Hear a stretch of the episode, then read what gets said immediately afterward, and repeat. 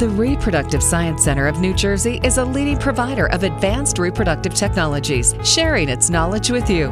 It's time for Fertility Talk with RSC NJ. Here's Melanie Cole.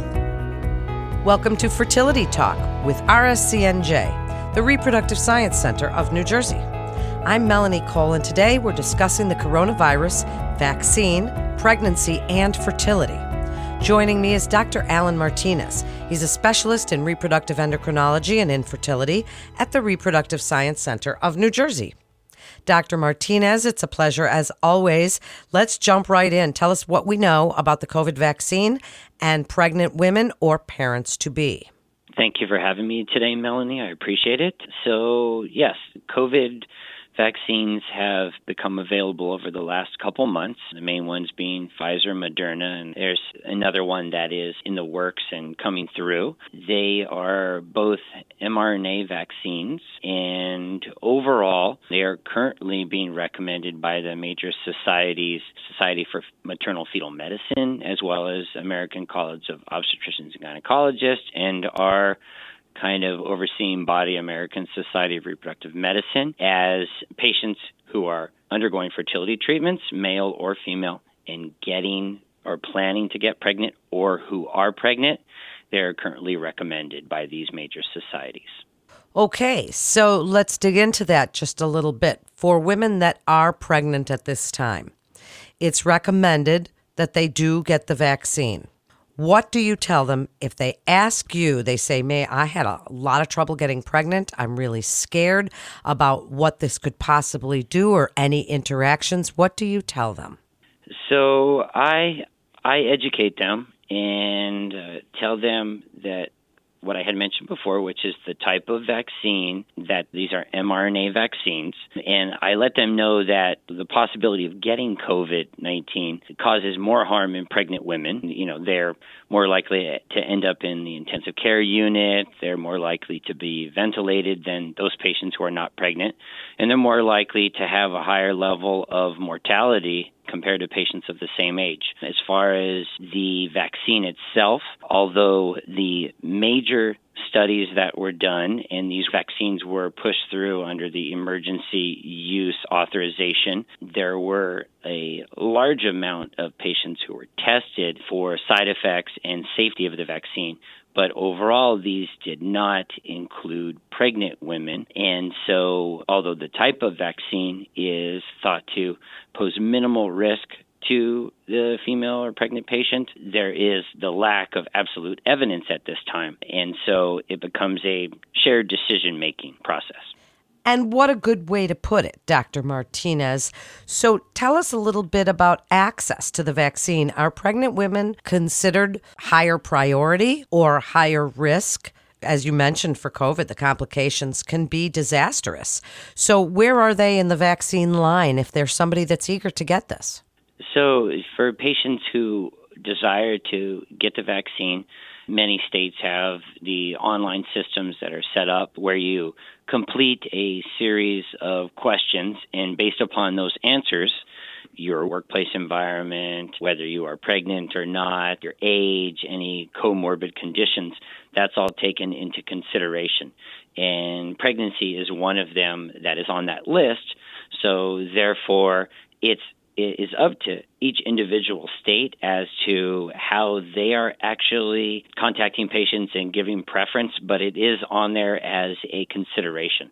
And so patients should state that they're pregnant and they should give all the information to the best of their ability so that they can potentially have access to the vaccine sooner than later. And do we know about nursing mothers? I know once the baby is born, we're mainly talking pregnancy and fertility, but what about nursing mothers? What do we know about that? So, nursing mothers, it is thought that it should be safe to have the vaccine when you are nursing, the type of vaccine and the response that it makes, the immune response, these things do not cross the placental barrier. And so they pose essentially no risk to the offspring. And so it's thought that lactating mothers can also be candidates for the vaccination. So, while we're talking about pregnancy and obviously fertility, along the coronavirus lines, can it be transmitted through IVF or to or from embryos? So the patient who is exposed to COVID and demonstrates an active infection, they're showing antigen response. In any patients that are currently infected, it's recommended that they're not to continue fertility treatments, not because of risk to the offspring or the embryos, but primarily because of risk to those healthcare providers and everyone they come in contact with during their medical care.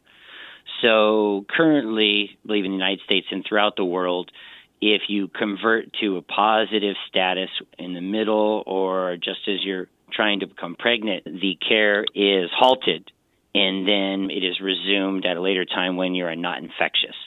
However, they've shown that even mothers that deliver who are positive COVID patients at the time of delivery, that their offspring may show some initial levels of the virus in the system, but usually that's cleared, I believe, within about 7 to 14 days. And so there's thought to be no long term effects, and the same should be held with the embryo quality and any health of that resultant pregnancy from that embryo. This has been really important information. Dr. Martinez, as we wrap up, please reiterate the safety and efficacy of the COVID vaccine for pregnant women or people going through fertility treatments. What would you really like the take home message to be?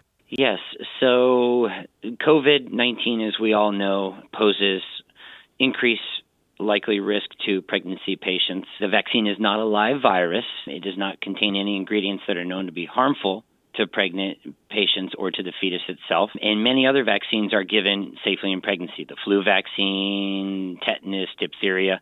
So this should fall into the same category. Yes, it was rushed as an emergency use authorization medicine during the pandemic, but the vaccine and the potential risks, which are minimal other than some small side effects of pain at the injection site, fatigues, headaches, muscle pain, sometimes fevers, chills, joint pains, those are temporary. And your ability to get the vaccine to have mount an immune response so that you're no longer infectious, that increases your overall chances of remaining healthy as well as those you come in contact with. However, even with the vaccine, I always tell the patients that you still need to practice the appropriate mitigation strategies. Wear your mask, social distance greater than six feet, and wash your hands and practice good overall hygiene. And lastly, any concerns, questions, you need to talk to your healthcare provider, whether it's a reproductive endocrinologist, your general medical doctors. And it's important to educate yourself and uh, ask the questions so that you can determine if you're at a higher risk of getting COVID. It probably makes sense to get the vaccine. If you are uh, concerned about the unknowns of the vaccine and you are a patient that poses very little risk, meaning you don't interact with others, you don't work outside of your home, you're being ultra cautious, then potentially, you know, if you feel strongly, you may wait to receive the vaccine until a later time. However, the major societies, American Society of Reproductive Medicine, ACOG, Maternal Fetal Medicine, all of these societies say that it is safe to get the vaccine in pregnancy, and healthcare providers do promote that general recommendation. And that would certainly be the main message. And you made it so well, Dr. Martinez. Thank you so much. And it's encouraging to hear that all these organizations and experts, such as yourself, are giving this the approval of safety for pregnant women. So thank you so much for joining us and really clearing that up for us today. That concludes this episode of Fertility Talk with RSCNJ, the Reproductive Science Center of New Jersey.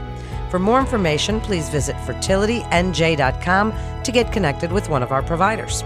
Please remember to subscribe, rate, and review this podcast and all the other Reproductive Science Center of New Jersey podcasts. I'm Melanie Cole.